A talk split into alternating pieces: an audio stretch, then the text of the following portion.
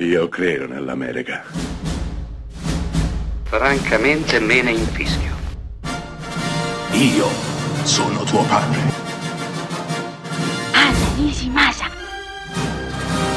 Rimetta a posto la candela. Rosa bella.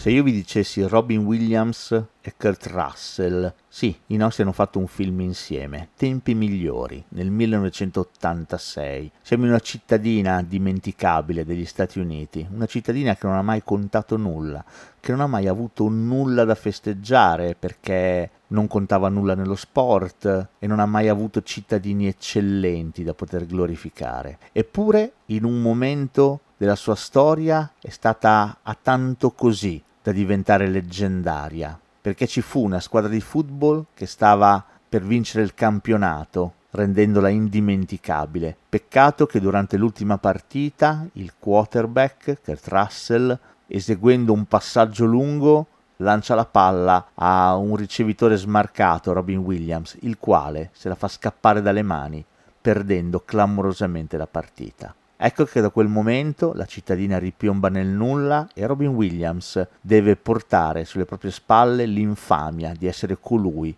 che ha mancato quel pallone. Tredici anni dopo, il nostro non si accontenta della propria vita, è sposato, ha un buon lavoro, ma sempre e comunque pensa a quell'errore, a quello che gli è costato, a quello che è significato e quindi cercherà di coinvolgere la cittadina tutta per poter rigiocare quella partita per avere un riscatto.